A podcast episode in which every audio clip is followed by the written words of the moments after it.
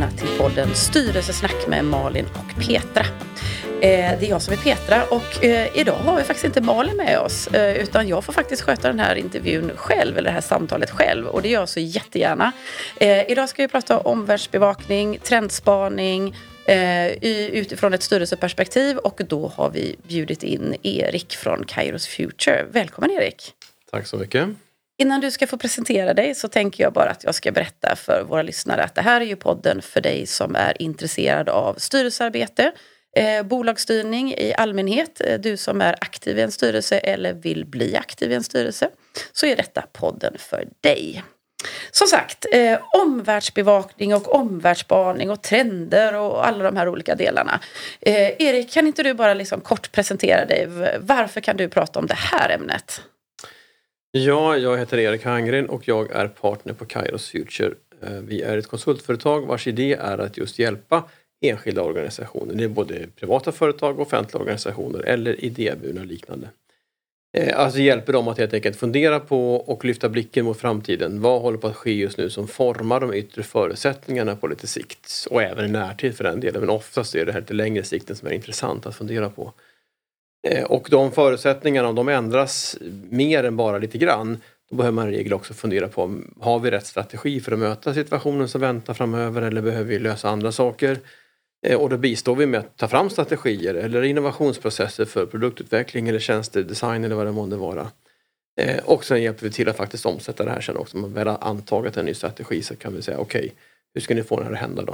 Så mm. vi finns med hela vägen egentligen. så. Mm.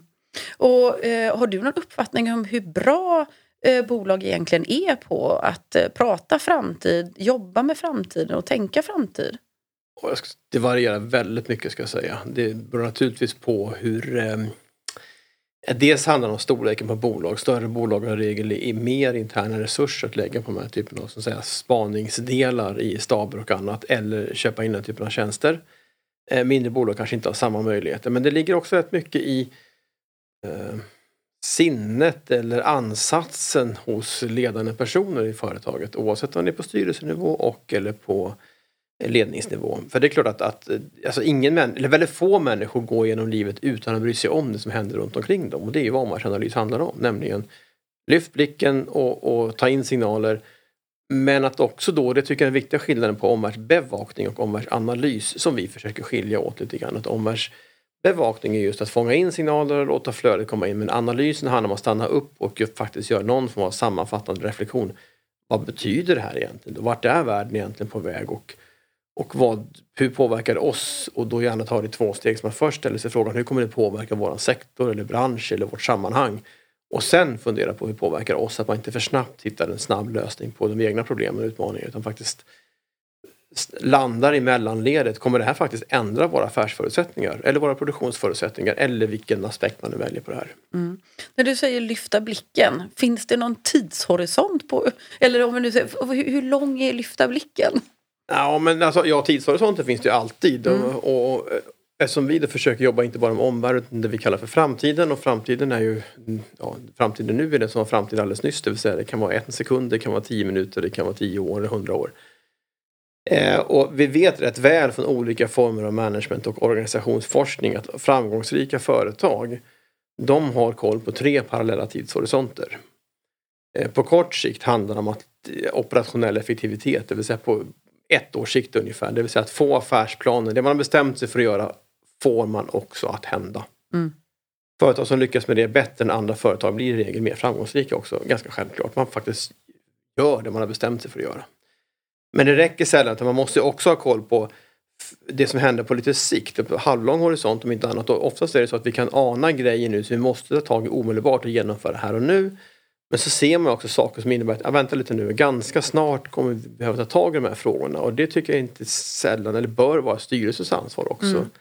Att inte bara prata om hur går affärsplanen i år utan faktiskt lyfta blicken fundera på, står vi inför situationen när vi måste göra några omallokeringar i den här organisationen? Ehm, är det operativa frågor så kanske ledningen bör ta ansvar för det men är det strategiska frågor bör man faktiskt fundera på det. Betyder det att vi behöver flytta resurser, lägga in vår verksamhet på nya områden, eh, flytta till ny geografi eller vad det månde handla om för någonting. Och de perspektiven, den halvlånga horisonten, de som lyckas med det bättre än andra, de lägger medvetet blicken på kanske då 3 till 2, 3, 4, 5 års horisont. Men sen finns det då ytterligare en tidshorisont, en tredje tidshorisont som är central när man gör det här och det är att eh, när man gör de här omallokeringarna eller tittar på de här strategiska prioriteringarna så behöver man också ha en blick på vad händer bortom den här treårshorisonten till exempel.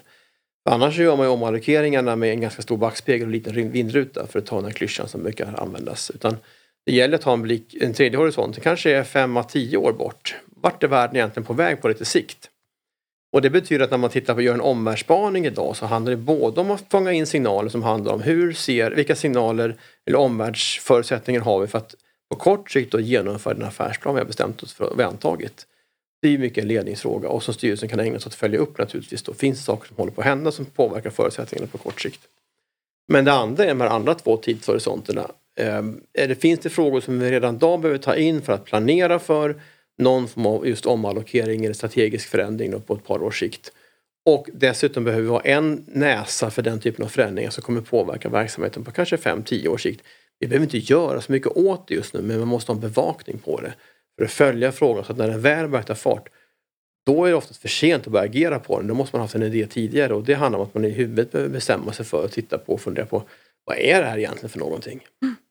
Och jag tänk, Vi kan ju ta hela AI-utvecklingen som nu sista månaden, halvåret har tagit fart rejält när folk lite yrvaket fick upp ögonen för AI när det dök upp en ChatGPT-tjänst från OpenAI här i november förra året. Och då har det ändå funnits, dels fanns deras föregångare, den här GPT-3-lösningen som funnits ett tag som vi och ett antal andra har tjatat om. Vi har egna AI-lösningar själva som vi använder som vi har använt för tio års tid för att analysera stora textmängder, hitta mönster. De här att AI är ju inte nytt, men nu plötsligt får alla för sig att det är nytt. Om man har sovit under en sten i tio år och upptäcker det här nu, det är klart att då är det lite jobbigt om man inte ens tänkt tanken tidigare. Mm. Och jag tänker det kommer ju regelverk här också som, som man behöver förhålla sig till så småningom. Så att, eh, av den aspekten också. Så är man ja, ju... och det är ju nästa del att när någonting dyker upp, till exempel, inte sällan är det så att tekniska möjligheter som dyker upp, alltså dikt AI eller andra digitala möjligheter, eller annan teknik, överhuvudtaget tekniska framsteg mm som utmanar de rådande ordningarna och gör att människor plötsligt börjar se tillvaron på nya sätt eller kunna agera annorlunda. Så har livet varit under alla tider som mänskligheten har levat. Då har det dykt upp den typen av möjligheter.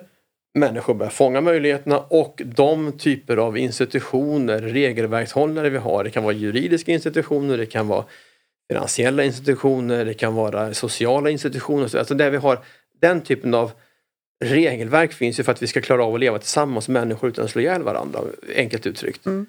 Eh, och lita på varandra, skapa institutionaliserad tillit. Och alla det varit så att de här institutionerna har sällan gått först.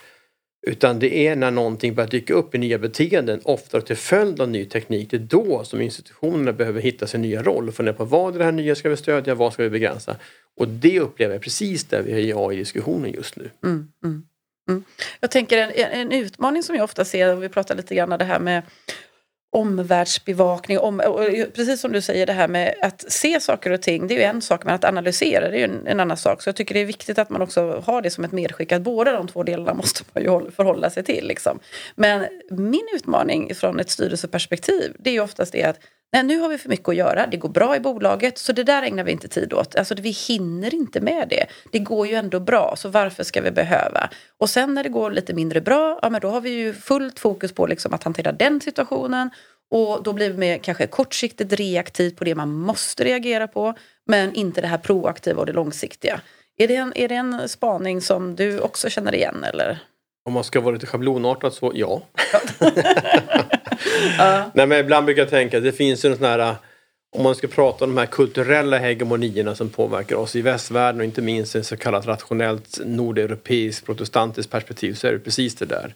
Vi, är ganska, vi tror oss i alla fall vara ganska rationella i synsätten på saker och ting och då är det mest effektivt just nu att går det bra, eh, krångla inte till det, fortsätt att köra bara. Mm. Mm. Men det finns någonting jag tycker man kan lära sig av till exempel den japanska filosofin. Det jag har förstått av den så har de en grundprincip att de liksom, även om det går bra, om man fortsätter det, så finns det hela tiden i kulturen en slags ständigt eh, mm, frågasättande. Kan vi göra saker lite annorlunda? Kan vi pröva en ny väg? Det vill säga det som oftast ligger bakom de här eh, lean-processerna eller kaizen-processerna som man kallar det för tidigare. Det, det dyker ju upp just av de skälen. De har i sin kultur att man inte bara tutar och kör, och kör in i väggen. Oj, det var en vägg. Och sen backar man tillbaka och kör en gång till fram i väggen. Och först fjärde försöket inser vi att oj, jag kanske kör en annan väg istället. Utan de har hela tiden kanske, idén om att vi kanske ska pröva en annan väg innan vi har kört i väggen. Mm. Och så har man den typen av möjliga korrigeringar hela tiden, mycket mer i sin, sin grundansats. Och det tycker jag är ett sympatiskt förhållningssätt. Mm. Men sen kan jag också uppleva att, att ehm, eh, om man nu tänker, nu jobbar ju styrelse väldigt nära, nära vd, ledning, men alltså i, i, lite mindre företag så jobbar vi ganska nära hela, alltså alla medarbetarna. Och där jag kan uppfatta liksom också att man är lite trött på eh, Ska vi hela tiden hålla på och titta på omvärlden, anpassa oss? Eh, och man kanske använder ord som förändring, utveckling. Att man får en trötthet kring det också hos våra medarbetare. Har, liksom, har, har, har du någon sån bild av, av det? Jo, det är klart man gör. Samtidigt är jag ingen bra sanningsvittne. För i regel plockar man in oss för mm. att man behöver lyfta blicken mot omvärlden lite extra mycket. Mm. Det vill säga när vi kommer in så är det en situation där någon, någon behöver hjälp med att blicka på omvärlden. De som klarar på egen regi kommer vi sällan i kontakt med på det mm. sättet. Så mm. vi, jag är kanske inte det bästa sanningsvittnet. Men, mm. men visst finns det en trötthet i det här. Men jag brukar säga så här att alla organisationer håller ständigt på att förändras. Det handlar bara om hur stor förändringen är. Mm. Även när det går bra om man ska fortsätta tuta och köra, då vill man i regel effektivisera tutandet och körandet och mm. springa lite snabbare, lite bättre, lite effektivare. Och de har fokus på det. Men det är också en slags förändring, även om kanske folk inte uppfattar det som det, så är det de facto en förändring. Mm.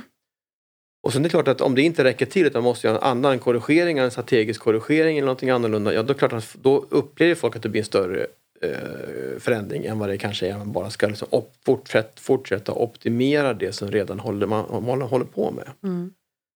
Jag skulle säga att, att, alla förändras hela tiden. Det handlar mer om graden av vilken typ av förändring man står inför. Och det tycker jag själv är en av styrelsens absolut viktigaste uppgifter i ett omvärldsspaningssammanhang eller stanna upp-sammanhang. Det är just det här, okej, okay, är det så att vi bedömer att det vi håller på med idag, kommer det räcka? Kommer vi, kommer vi kunna Kommer affären se likadan ut om tio år i huvudsak och det räcker med mindre korrigeringar för att fortsätta vara framgångsrik? Bra, då är det ett statement i sig, en slutsats i det. Men om man bedömer att nej, det kommer det nog inte göra. Det händer så mycket runt omkring. Det dyker upp nya affärsmodeller, nya aktörer börjar etablera sig som väljer andra vägar. Våra kunder börjar bete sig på nya sätt och så vidare och så vidare.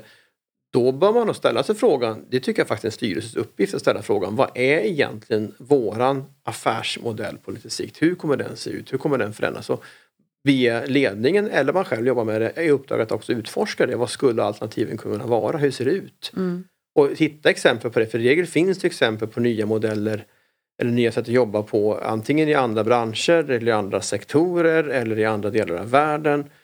Alltså, för hur det än är, så när vi börjar titta på de här frågorna och fundera på vad som händer nu och vart tar vägen framåt. Eh, det enda instrument vi kan ha, om än med alldeles så bra AI som digitalt stöd, så är det faktiskt vår hjärna. Mm. Mm. Alltså våra grå celler, de referenser vi har, våra erfarenheter. Vi behöver alltså all omvärldsanalys eller omvärldsbevakning. Det handlar om det är information vi plockar in och som vi sen hanterar på något sätt och då bygger det på att vi har ett antal perceptioner, ett antal förutsättningar, föreställa här, eh, förutfattade eh, insikter om hur vi tror att tillvaron kommer vara och det ska vi bejaka. Alltså, sen ska vi vara öppna för att det kan finnas andra modeller och det tror jag är viktigt. Mm. Att fundera på vilka raster har vi när vi tolkar vår omvärldsinformation? Är det så att behöver vi andra typer av raster? Och det brukar jag tänka på är lite extra viktigt när vi når, som många kanske upplever att vi gör just nu, en tillvaro där många saker är lite små osäkra och turbulenta samtidigt. Mm. Alltifrån ha, får vi inflation eller inte över tid? Kommer räntan fortsätta vara så när den blivit lite överraskande hög nu? Ja, för många överraskande hög här nu då. Eh, och kommer det fortsätta vara en Stibor-ränta på de här procenten vi har nu och sedan ytterligare fem år framåt eller räcker det med fem månader framåt? Mm. Eh, och så finns det andra faktorer som är osäkra, alla möjliga grejer just nu och det tycker jag också eh, Generellt sett gillar ju inte människor osäkerheter på det sättet. Man vill hellre ha stabilitet och apropå din tidigare fråga så är det så att jag och många vill ha överblickbarhet. Ehm, så, så att när det är osäkert behöver man hitta instrument för att hantera osäkerheten och vi använder oftast någon form av scenarioteknik eller scenarioutblickande, det vill säga istället för att bli rädd för att osäkerheten finns. Ja, men, eh, bena ut alternativen. Vart, om man skulle så här, hårdra det hela, vad finns det för huvudalternativ vi kan se framför oss? Och titta, om antingen går vägen mot A, mot B eller mot C, okej. Okay. Mm. Testa dem och, och låt gå i botten.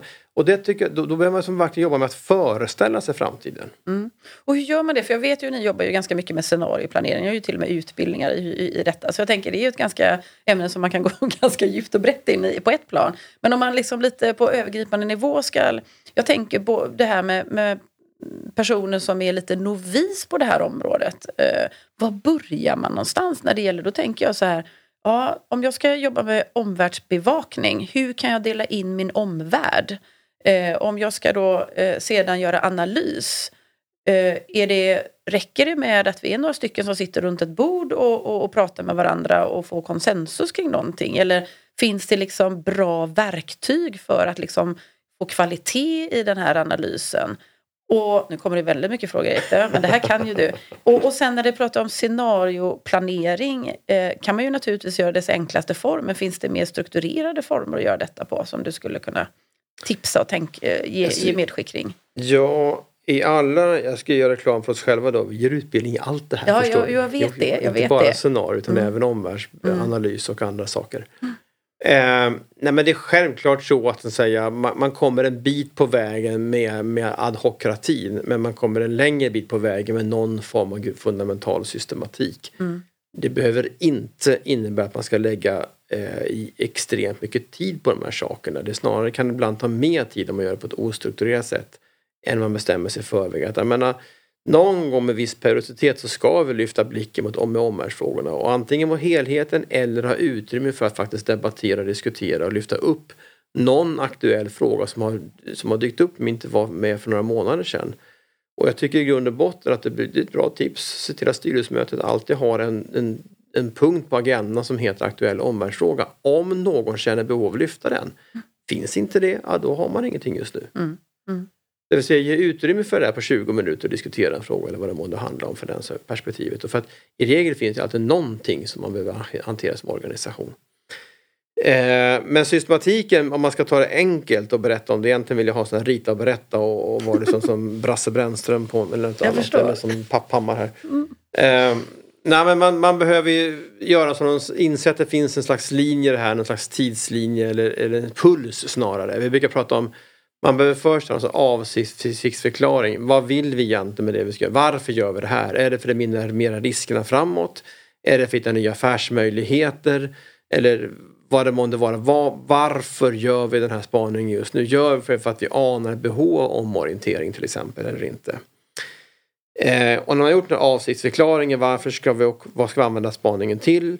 Sen gäller det att just lyfta blicken och hämta in information. Och som sagt var, ingen människa är ju opåverkad av det som händer runt omkring. Så alla bär ju med sig information om det som håller på att hända.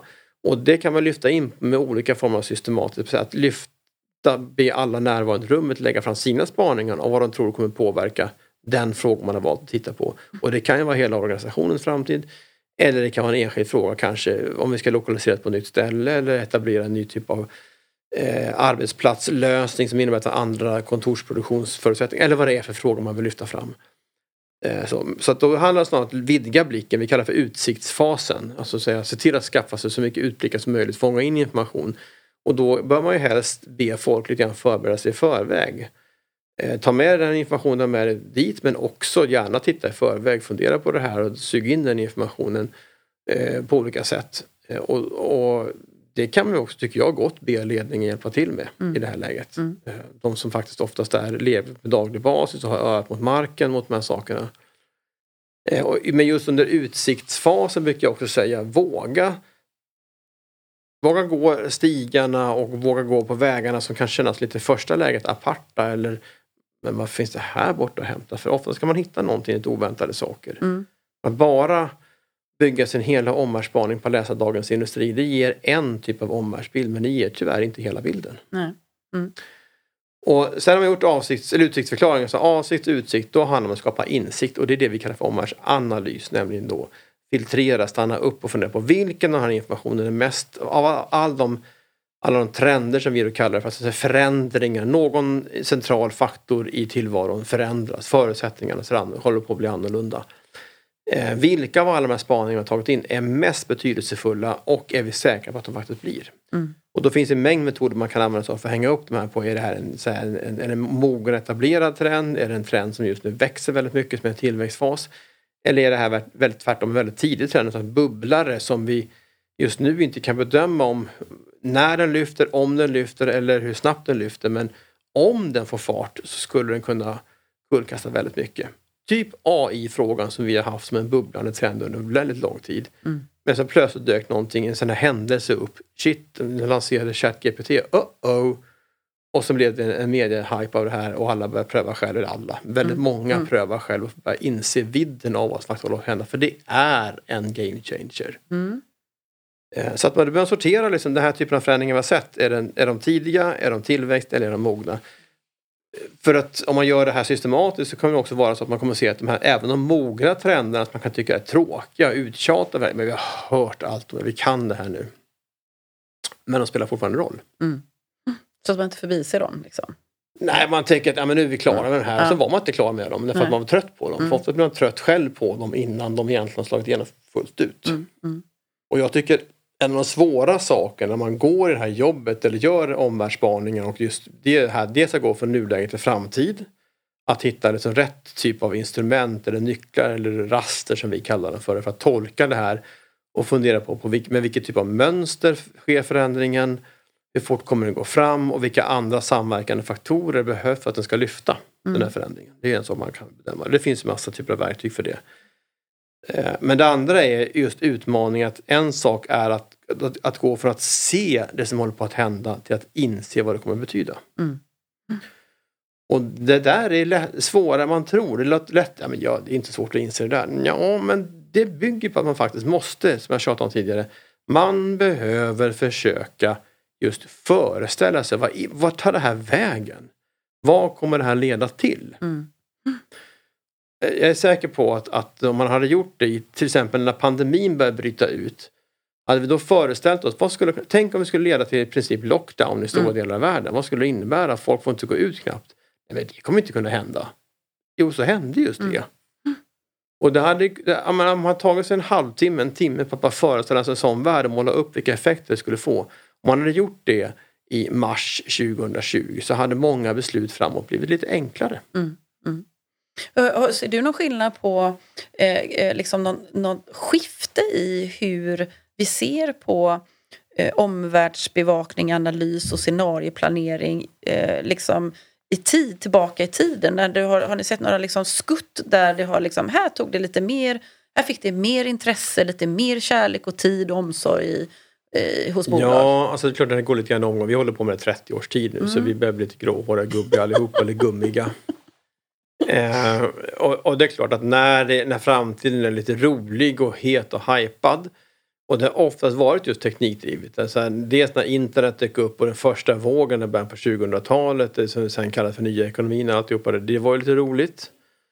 Uh, uh, andra fasen har varit extra intressant. I, uh, alltså, kanske ofta sett att det mer fokus på det här när det är just möjlighetsskapande. Mm. När vi sen börjar dyka upp de här diskussionerna kring att nu dyker plattformsaktörer upp och förändrar spelplaner och disruptivitet mm. och andra sådana här begrepp som man kan tycka är uh, uttjatade men som fortfarande gäller. Mm. när det då för en fyra fem år sedan fick ett rejält genomslag så var det sånt också som gjorde att många började fundera på, men vänta lite nu, här verkar någonting hända. och, och Tyvärr är det ju så att vi är rätt mycket av ett flockdjur människor så vi reagerar först när alla andra reagerar. Eller många av oss gör det snarare så att vi reagerar som ett just flockdjur. Mm. Och, och nyckeln till framgång över tid är ju å ena sidan att bejaka det för att det luriga med, med ett antal omvärldsfaktorer är ju att om tillräckligt många tror att det blir på ett visst sätt och börjar agera därefter så blir det så också. Mm. Det vill säga det blir självuppfyllande. Mm. Och det där behöver man någonstans överpröva, eller snarare överanalysera, zooma ut och fundera på, vänta lite nu, är, nu verkar väldigt många tro på just det här. Alltså kanske det är det som är faktorn som gör att det här vi har sett ganska länge faktiskt börjar lyfta på riktigt. Det är mm. ett exempel på en sån liksom enskild bedömning man behöver göra. Är det tillräckligt många som verkar gå igång på det här just nu? Okej, okay, då ska vi nog själva agera på det. Om inte, och då bör man helst ha legat ha färdiga lösningar eller koncept eller vad man nu har för någonting som man trycker på startknappen. Men det är kanske då en timingfråga om att lansera saker i rätt tid mm. när man gör de här grejerna. Mm. Mm. Men vad, vad, vad, tycker, liksom, vad har du sett att företag kanske går fel eller går bet någonstans liksom, eh, i, i, de, i de här frågorna? Jag tänker en sak som det är ju att, att man kanske också låser in sig på en lösning. Eller ett, alltså att man har ju sina glasögon på sig. Det är ju det som hela omvärldsbevakningen egentligen, men du kan ju se på din omvärld med just de glasögonen. Så just det här att kanske söka, eh, eller vad ska man säga, titta på antitesen till din tes. Eh, alltså den Absolut. typen av fallgropar tänker jag. Nej men det är klart att det är en av de fallgroparna är att vi tror att vi har sanningen och inte behöver bry oss om. Mm. Alltså vi har spaning i princip. Mm. Ja, vi har inte spaning men egentligen vet vi hur det blir så vi vill inte ha så mycket spaning. Nej. Det är väl en sån, liksom, så att säga, det behöver inte vara fat and lazy utan bara man tycker att nej, men det verkar onödigt, vi vet ju ändå hur det blir. Mm. Känslan. Och, och mitt tips, och det säger jag inte bara för att vi faktiskt försörjer oss på det utan det är faktiskt just det du är inne på. Finns det tecken på andra saker som är värda att uppmärksamma just nu? Mm. Finns det tecken på att världen går i en annan riktning än den som vi tror och lägger hela vårt huvudsakliga affär på? Eh, till exempel. Eller kan vi göra mer och bättre? Kan vi, kan vi göra ännu bättre affärer eller försöka öka ännu bättre produktivitet eller nya typer av tjänster om vi skruvar på några saker? Mm. Uh, för att, men återigen, vi är ju lite bekväma och flockbeteende som människor och ena sidan, vad jag skulle säga tidigare, när, när alla verkar springa åt samma håll då bör man ha en beredskap för att förstå vad det betyder. Men man börjar också fundera på, vänta lite om alla springer åt det här hållet, finns ett annat vinnarhål som alla håller på att överge just nu eller någon annanstans? Mm. Alltså parallellt med att se var alla är just nu, också förmågan att se var kommer pucken vara härnäst som Wayne Gretzky, den gamla hockeyhjälten, sa. Att en av framgångsfaktorerna var att det inte var pucken nu utan vad kommer vara nästa läge. Mm. Och det är en sån här klyscha men jag tycker den är väldigt bra som beskrivning av tillvaron. Det gäller inte att Eh, och det gäller de flesta av den typen av så att säga, utövare av någonting där just förmågan att se lite grann före alla andra är avgörande. Och det är ofta det som kännetecknar till exempel bra idrottsutövare. Om det inte är sådana här kraftsporter som att åka skidor snabbast eller cykla snabbast för då kanske det spelar mindre roll. Men i alla andra typer av, av idrotter som ändå handlar om som samspelsidrotter då är ju en, oftast det vi kallar för speluppfattning. Mm. Eh, och det kan man träna upp.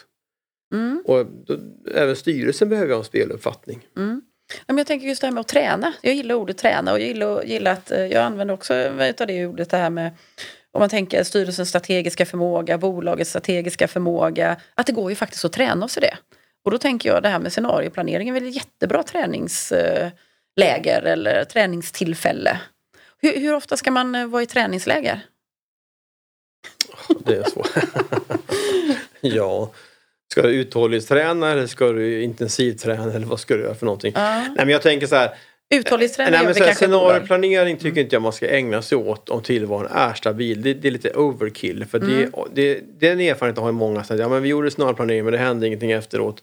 Därför att det handlar om att öka beredskapen. För ibland har vi gjort scenarioplanering med, med kunder och som har fram tre eller fyra alternativa framtidsbilder och sen blir svaret efteråt, ja, vilken ska vi välja nu då? Mm. Och vår hållning är det att ni ska inte välja någonting, ni ska ha beredskap för att är det bra scenario skulle all, då kan alla inträffa. Mm. Och då handlar det på, sen kanske inte vi ha resurser nog att säga att våra strategier ska klara av alla fyra alternativen eller tre alternativen. Men då vet vi åtminstone om vi väljer den här strategin och då börjar man stresstesta den. Funkar den bra i alla fyra världarna framöver, mm. scenarierna, eller inte? Ja, det funkar jättebra i två av dem men inte två av de andra. Okej, okay, vi kanske tar risken att vi, vi har inte råd eller ork just nu att utveckla strategier för de här två som vi inte täcker av just nu. Men då vet vi åtminstone det. Men då behöver man också någon som har löpande bevakning som man tidigt fattar att okej, okay, de här två scenarierna som inte vi har resurser att utveckla tillvaron verkar ändå vara på väg mot något av dem. Då måste man snabbt ställa om strategin eller vara beredd på det. Mm. Och då handlar det om att säga, scenarier är en beredskapsträning. Ja men, men jag tänker det. Är, är det viktigt att, eh, om jag tänker så här, eh, styrelse, vd, ledning, om vi ändå pratar den storlek på bolag, kanske chefer i nästa led. Är det viktigt att man tränar sig tillsammans? Ja, har... det tror jag mm. definitivt. Mm. Alltså jag tror, omvärldsspaning kan man naturligtvis göra själv, framförallt alla vi som tycker det är kul att sitta i ett elfenbenstorn. men, men det allra bästa får man ju ut att pröva sina tankar med andra. Man behöver ett utforskande sinne Eh, alltså lite grann det här och det tycker jag också kan vara en, en jag ska inte säga att det är vanligt, det var kanske att ta i men man bör också fundera på i våran styrelse, är vi överens lite för ofta för att det ska vara hälsosamt? Ja.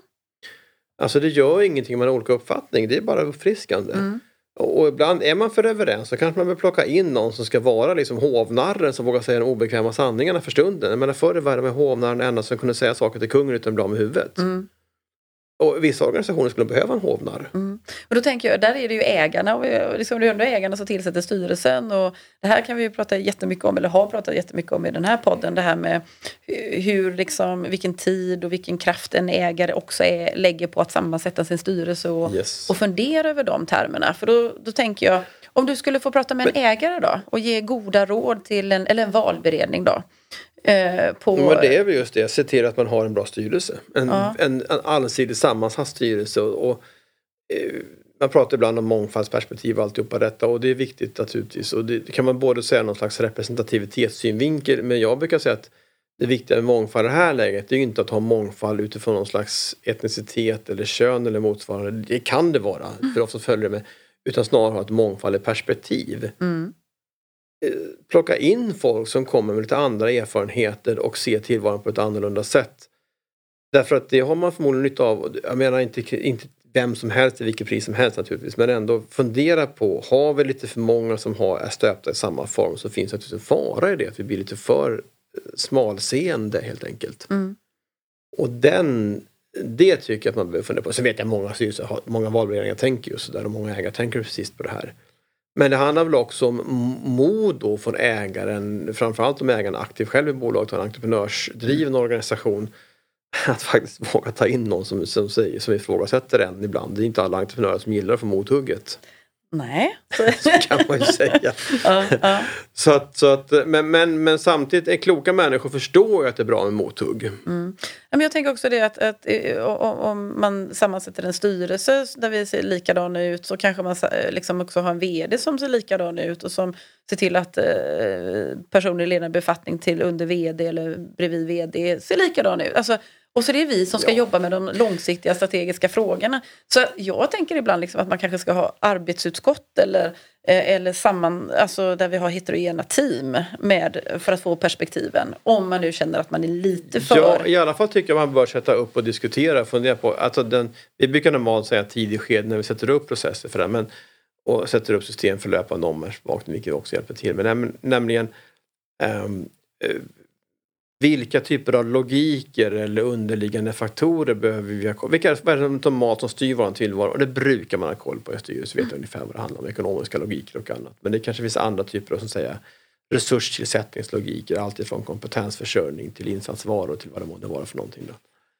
Eh, men jag tänker så här att man behöver ändå fundera på, har vi i våran spaning, fundera på vilka faktorer som påverkar det. Har vi några vita fläckar? För oftast är det ju så att det är lite trångt i ena hörnet, precis som du säger. Att man har människor med liknande perspektiv som har träffats och ses i samma sammanhang.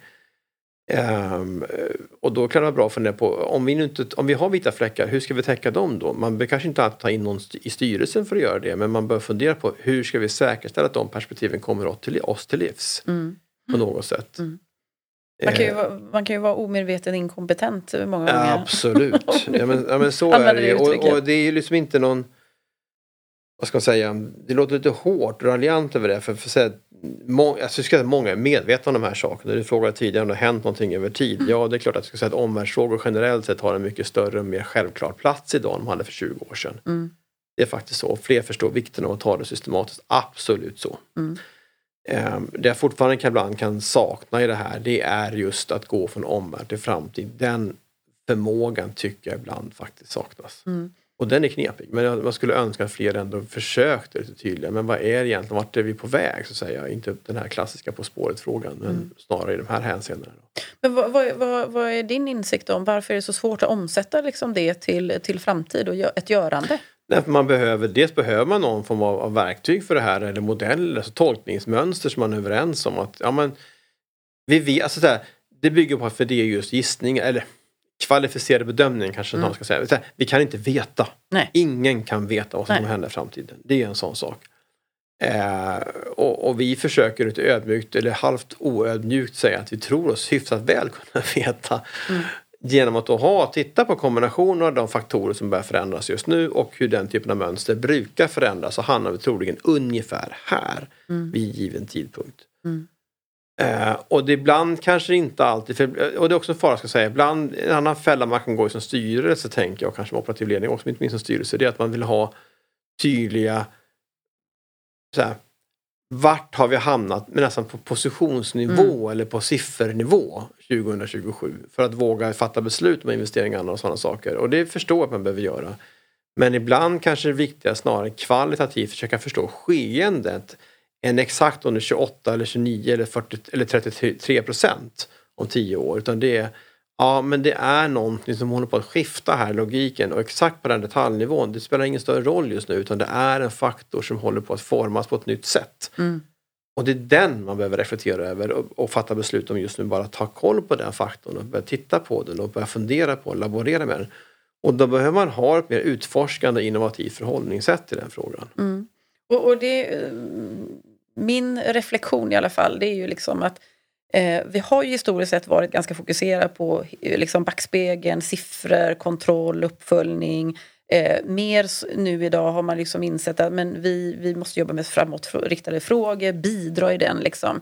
Men, eh, och jag som jobbar mycket med innovationsutveckling och så kan ha utmaningar med mina styrelsekompisar med det här eh, syftesdrivna som vi inte kan sätta mål på, mm. där vi mm. kanske inte kan ha eh, traditionella KPI på. Att det är svårt och det, det känns obekvämt. Det blir en osäkerhet och man känner att jaha, hur ska vi bli utvärderade utav ägarna till exempel eller eh, på våran leverans här?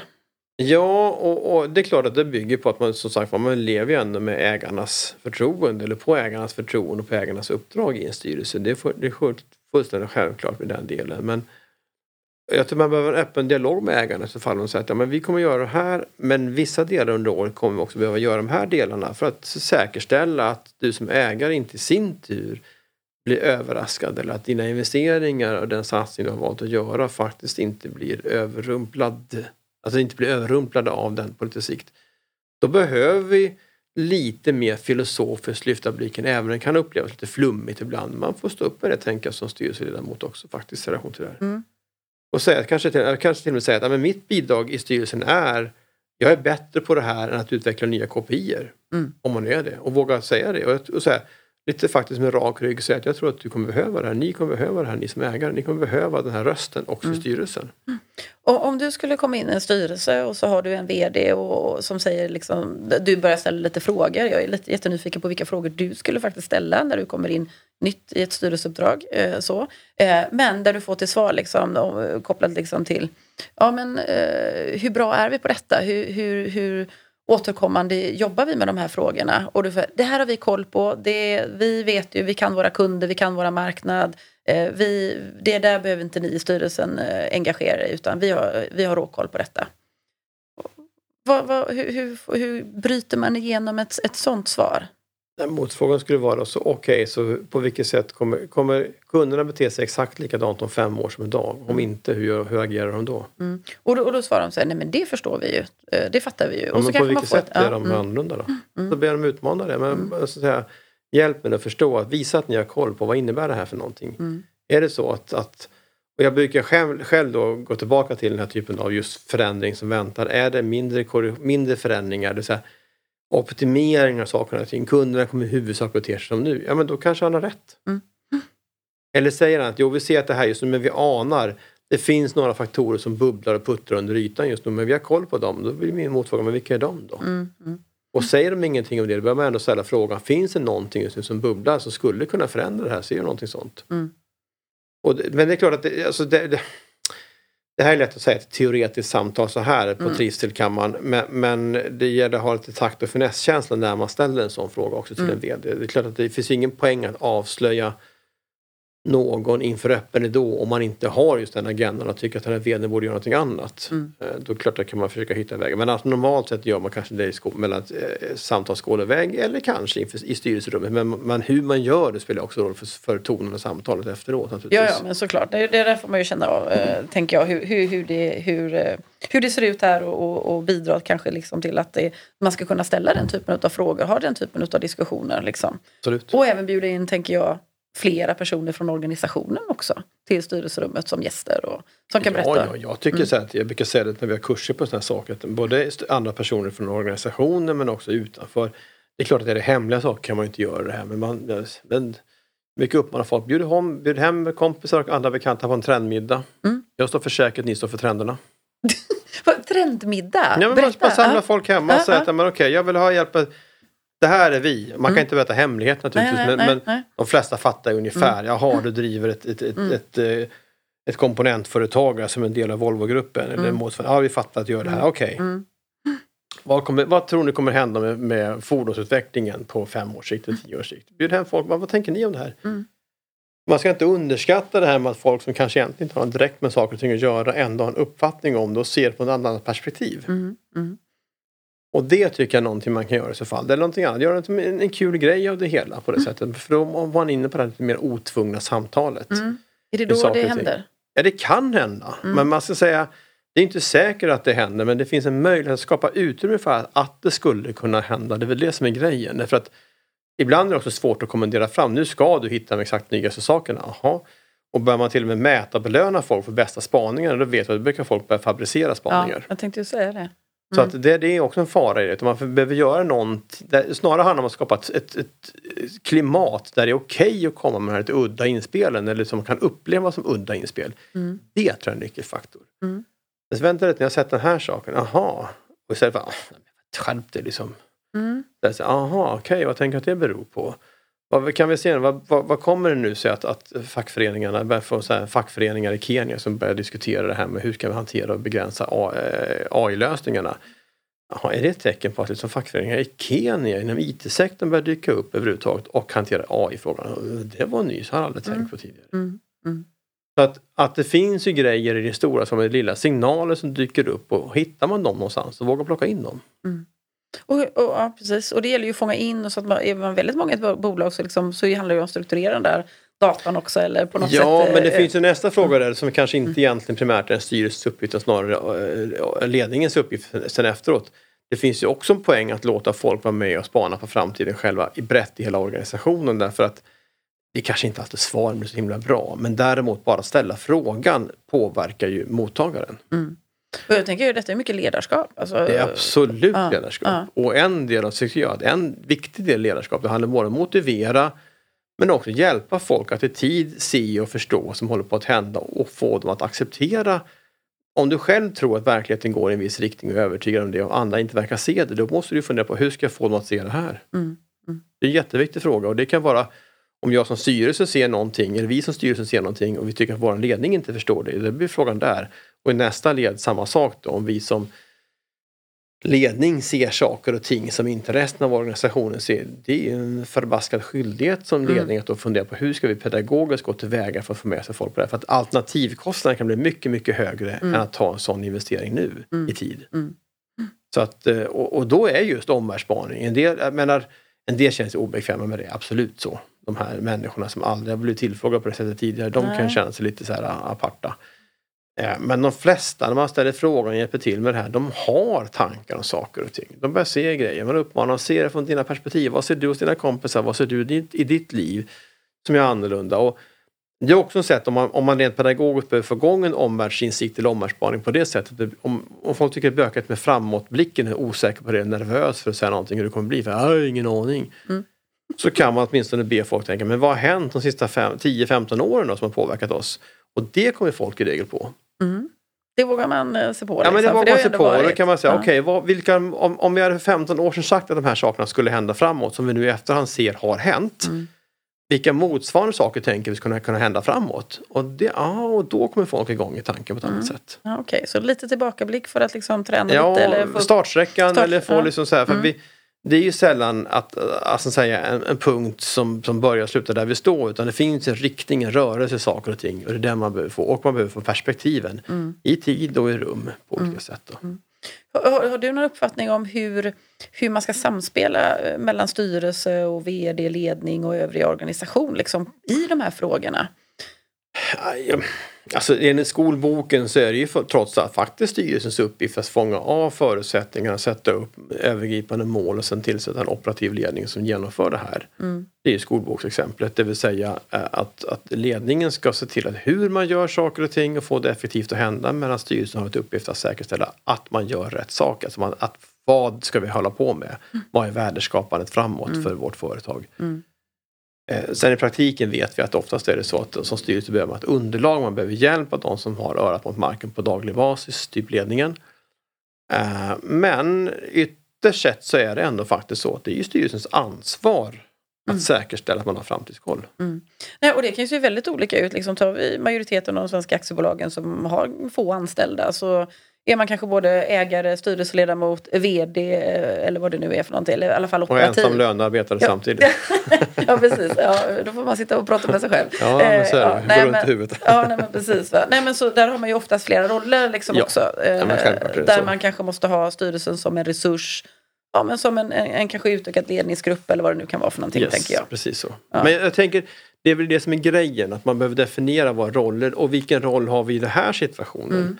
Ja, men just nu har vi en omvärldsspaning, aha, bra, vad betyder det? Mm. Och designers, då hittar, det är det jag menar, man hittar en rytm för när har vi vilka roller. Mm. Det är inte konstigt, det är en del av strukturen för, saker, för, för att lösa saker och ting. Mm. Det är liksom så hur man löser, man- okej ibland har man familjemiddagar, familjegräl, ibland har man semesterplanering. Man har inte semesterplanering varenda sketet samtal hemma vid middagsbordet för då kommer man dö på kuppen. Aha, Men man har trevligt. ja, kan vara trevligt kanske men folk kommer till sist bara säga men skärp nu ska det skärp dig." hända någonting.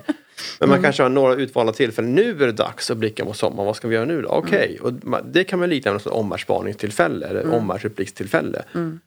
Eh, på det sättet så att säga. Eh, för att just de som behöver vara med på det här är samlade och man skapar ett utrymme för att diskutera frågor. Jag skulle säga att det är en viktig fråga. Det, det fattar de flesta. Men, Mm. Men jag tycker ibland så slarvar man över det och kanske inte förbereder sig tillräckligt. Jag säger ibland, för återigen, min bild är att väldigt många gör det på ett bra sätt trots allt. Men det kan förmodligen alltid bli lite bättre, man kan lägga lite, lite mer tid på det men det är ganska få som inte gör det alls skulle jag vilja säga. Nej, men jag tänker liksom, eh, dels så tycker jag ju att eh, styrelseledamöter som kommer utifrån, att, de, att vi faktiskt tillåter dem, som du sa innan, Yes. lägga det på agendan. Eh, strukturerat eller lite mer ostrukturerat. Liksom. Finns det några spaningar? Jag brukar strukturera det eh, och på det sättet att kommer du med en spaning, helst gärna någon liten analys på den och någon form av en, två vassa frågor som är relevanta för bolaget. Det ska finnas med liksom från vd, eh, liksom omvärldsbevakningen som, som bolaget gör, ledningsgruppen gör och någon form av kon, kon, ja, kontenta utav det. Liksom.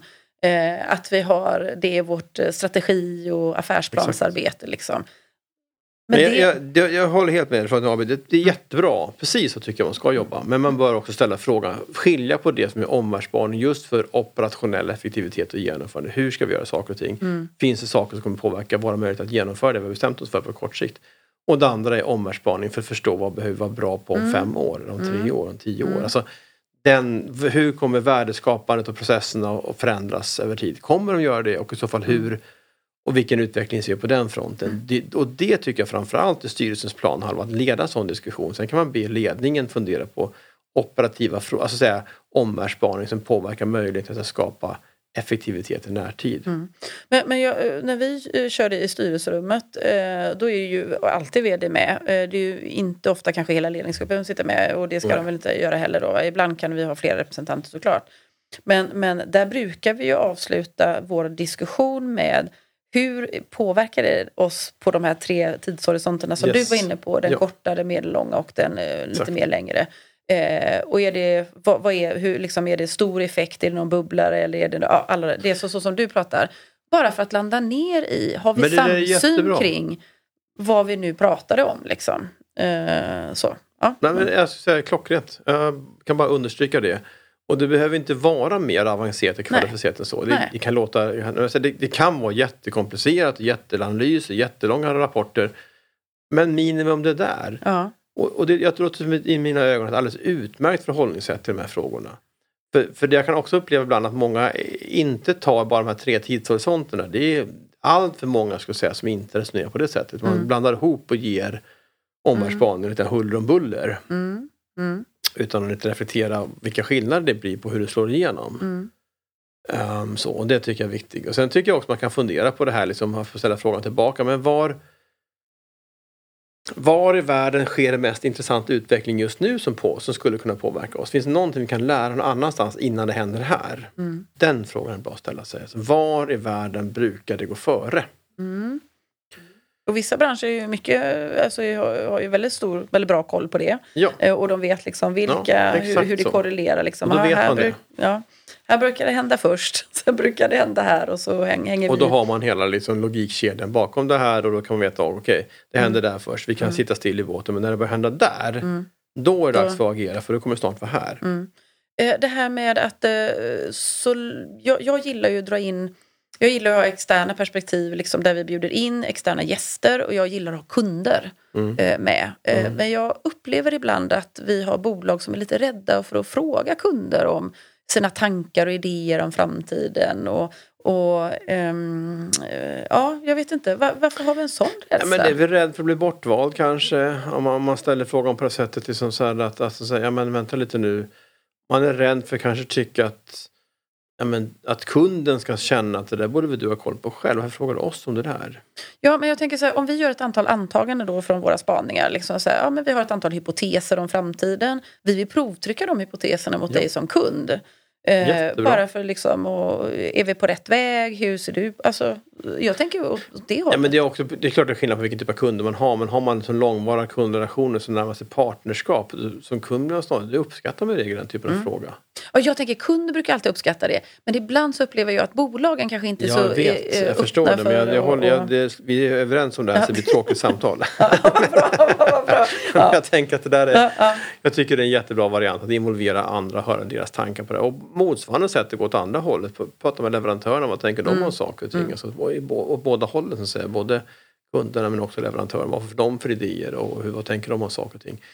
Och det är väl en värld vi har befunnit i sedan ett tag tillbaka som är mycket mer av så säga, samarbetsrelaterad värld än de här skarpa gränserna. Man ska liksom motparter och det är klart att man i vissa lägen så man motparter och ska förhandla stenhårt om, liksom, om villkoren och alltihopa detta. Det, kan, det är inte så konstigt kanske men men väl förbi det där så behöver man hitta någonting man också, ju mer öppen man är med saker och ting desto lättare är det faktiskt att hitta bra relationer och tillsammans utvecklas. Därför att ja, jag, jag tror i grund och botten på den delen, samarbete är mycket bättre än att sitta på egen kammare och kucklura och som stänga ut de andra. Det ger regel, över tid sämre effekter. Man kan bli framgångsrik över tid men man blir inte särskilt populär. Nej, men så tänker jag också liksom, om, vi, om vi tittar på de stora eh, liksom, samhällsfrågorna och hur vi ska lösa miljöfrågor och andra liksom, typer av frågor. Då måste vi ju samarbeta. Kommer vi kunna lösa dem isolerat själva?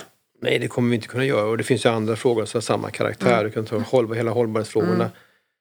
Eh, kompetensförsörjning som ju många säger faktiskt är den jobbigaste frågan just nu. Faktiskt trots ekonomiska orostider och trots eh, hållbarhetsomställning och vad det månde vara så säger har gjort olika studier på det här ser att chefer och ledare på olika nivåer, inte minst toppledning, säger att kompetensförsörjningsfrågan är den tuffaste just nu. Vad är det den- som har hänt då? Nej, men dels har det att göra med att vi får en ökad alltså så här, vi får en effekt där det med varför kompetensförsörjningen är så svår. Mm.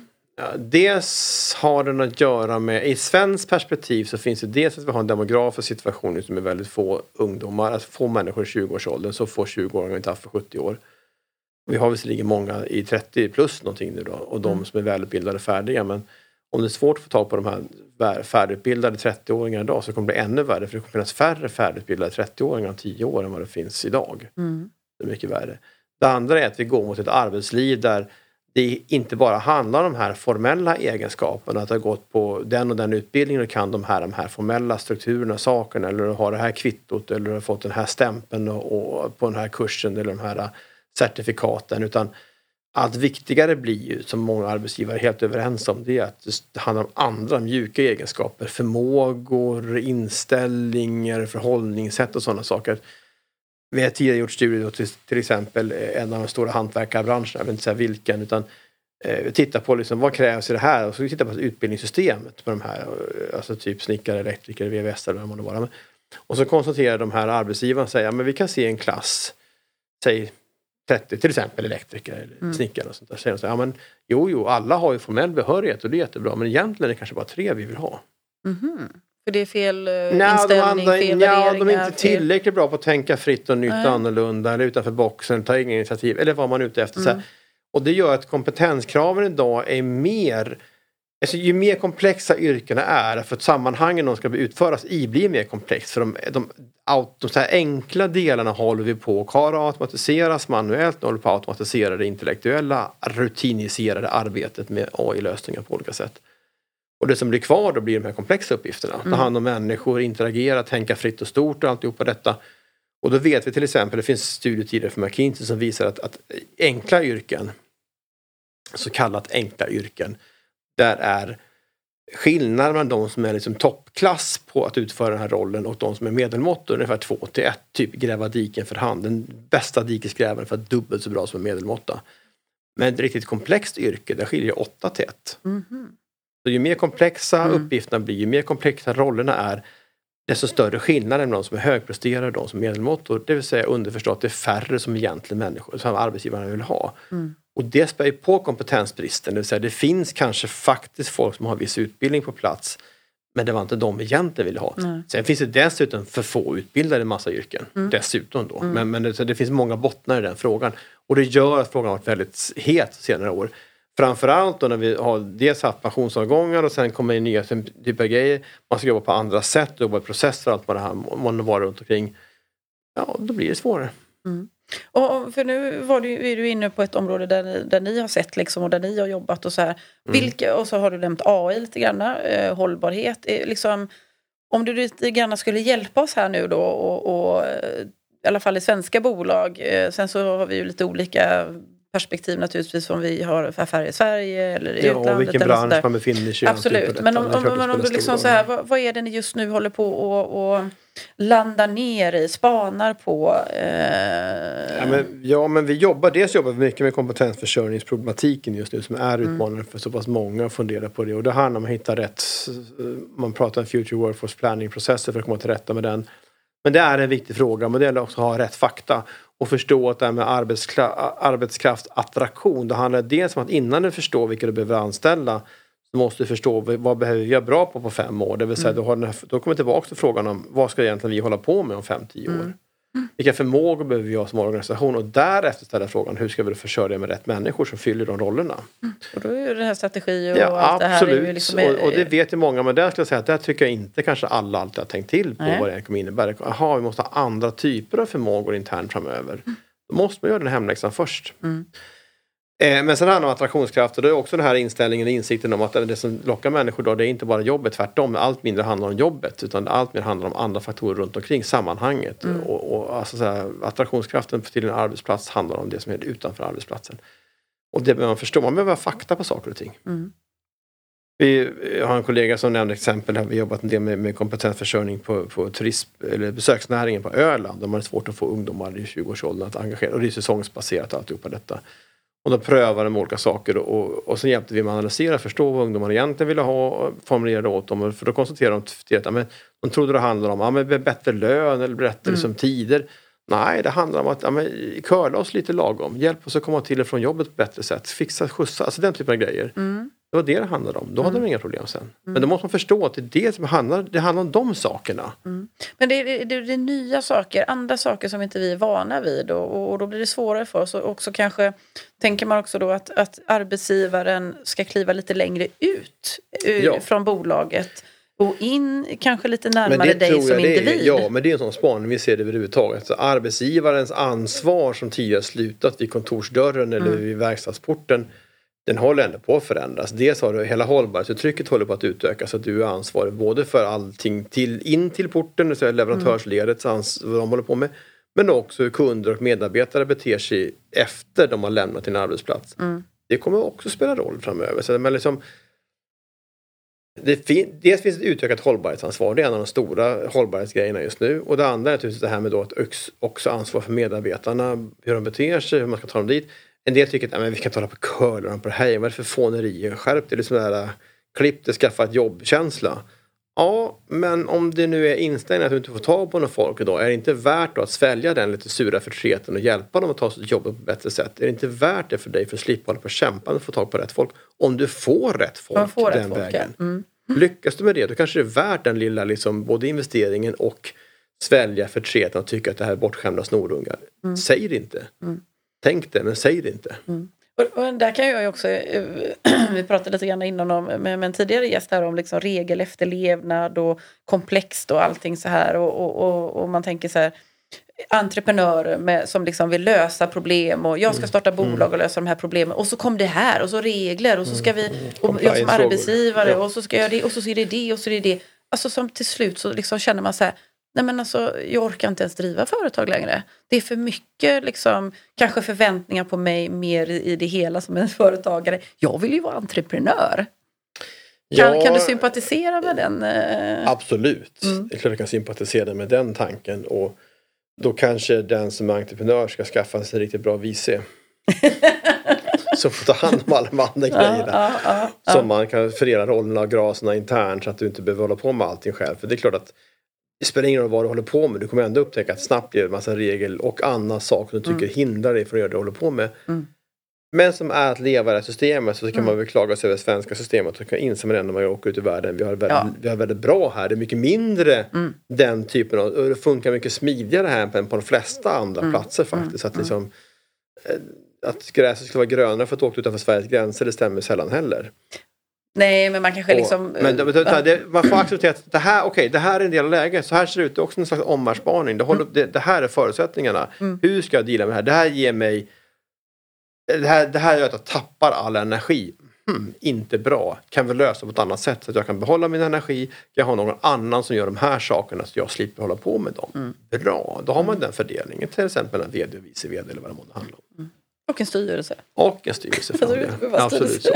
Själv. Men om, förutom det här med liksom, eh, kompetensförsörjningen, eh, så, vad, vad, är det mer som ni eh, håller på med just nu som ni hett? Ja, men mycket är ju den här delen av digitaliseringen som vi kallar för AI eller tredje vågens digitalisering. Det vill säga kombinationen av tillgänglig data, bli genuint datadriven, se till att du har bra fakta. För att även när du använder AI-lösningar så bygger den på att det finns kvalitativt god data i botten. Mm. Annars blir det en AI som ger så jag analyserar på dåliga data, det blir ju skitdåligt. Mm. mm. På ren mm. svenska. Mm.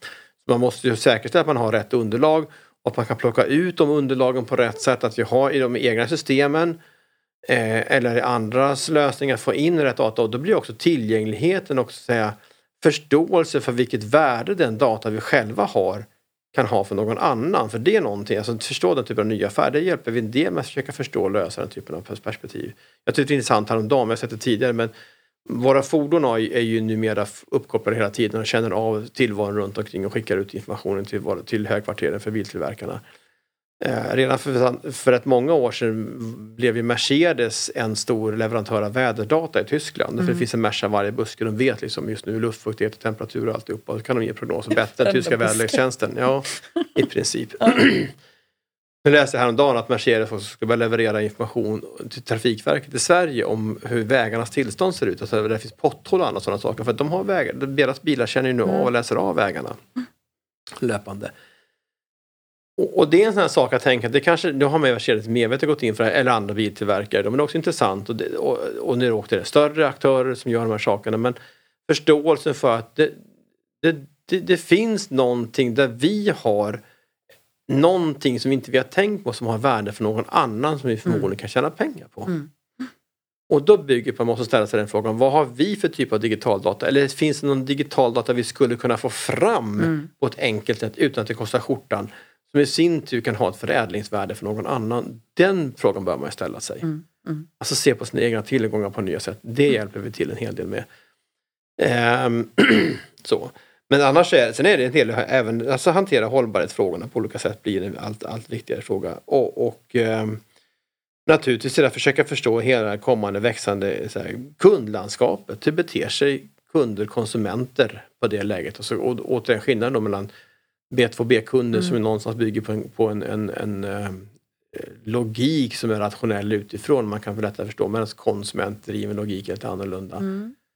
Eh, och det, det gör vi en hel del av just nu. Och, och i det ligger båda bete som konsument men också då, då, då, synkas det här ihop och hänger ihop med också arbetskraftsperspektivet nämligen att eh, uppluckringen av de gamla gränserna håller på att utökas på olika sätt. Med fysiska, det digitala, sociala, de här tre arenorna smälter samman för både konsumenter och för arbetstagare.